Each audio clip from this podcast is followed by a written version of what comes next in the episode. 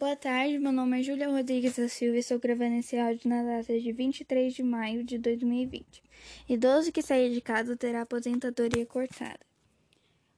Um boato que circulou pelo WhatsApp com a intenção eh, de assustar os idosos para não saírem de casa. A notícia é falsa, pois o comunicado não é da pasta de saúde e os idosos não estão sendo multados caso saiam às ruas.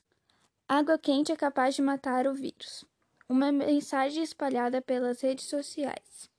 Um profissional da saúde traz uma orientação sobre beber água quente entre 26 e 27 graus, que pode matar o vírus.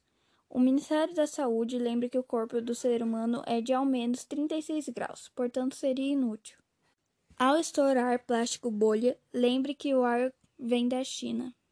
Espalhou pelo WhatsApp um boato que está fazendo sucesso que diz que o ar do plástico bolha, que envolve produtos importados da China, pode ser, estar contaminado pelo novo coronavírus.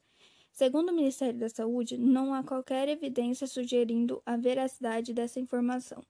Vírus geralmente não sobrevivem muito tempo fora do corpo de outros seres vivos, e o tempo do, de tráfico desses produtos costuma ser de muitos dias, lembrou a entidade. Os cientistas estão tendo muita dificuldade em encontrar a vacina contra o Covid-19. No entanto, tentativas continuam sendo feitas. Terça-feira, 17, um jornal chinês anunciou que o país asiático deu aval a pesquisadores para que iniciem testes de segurança em humanos de uma vacina experimental. Por enquanto, é só mais um teste. Injeção de álcool ajuda a combater o vírus. No Irã, um dos países mais fechados do mundo e onde o consumo de bebidas alcoólicas é proibido, circulou o boato de que a injeção de álcool poderia combater o vírus.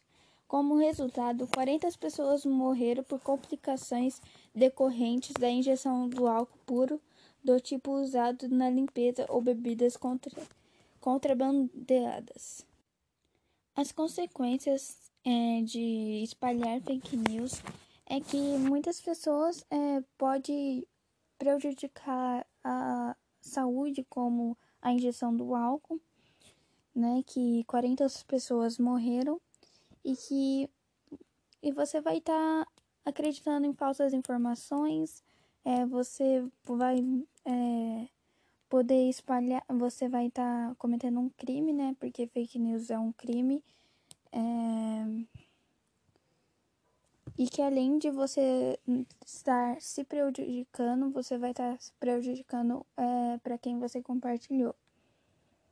É, como a gente, a gente, pra gente não cair nessa fake news, é, a gente tem que prestar mais atenção, né, no site que a gente vê, é, antes de a gente compartilhar alguma coisa, buscar a ver se é verdadeiro, ou se não perguntar para a pessoa mesmo, perguntar de onde ela viu essa notícia que você não tá sabendo, né?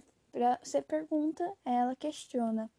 E eu acho que é isso, é uma das formas de a gente é, de não cometer esse crime que é a fake news.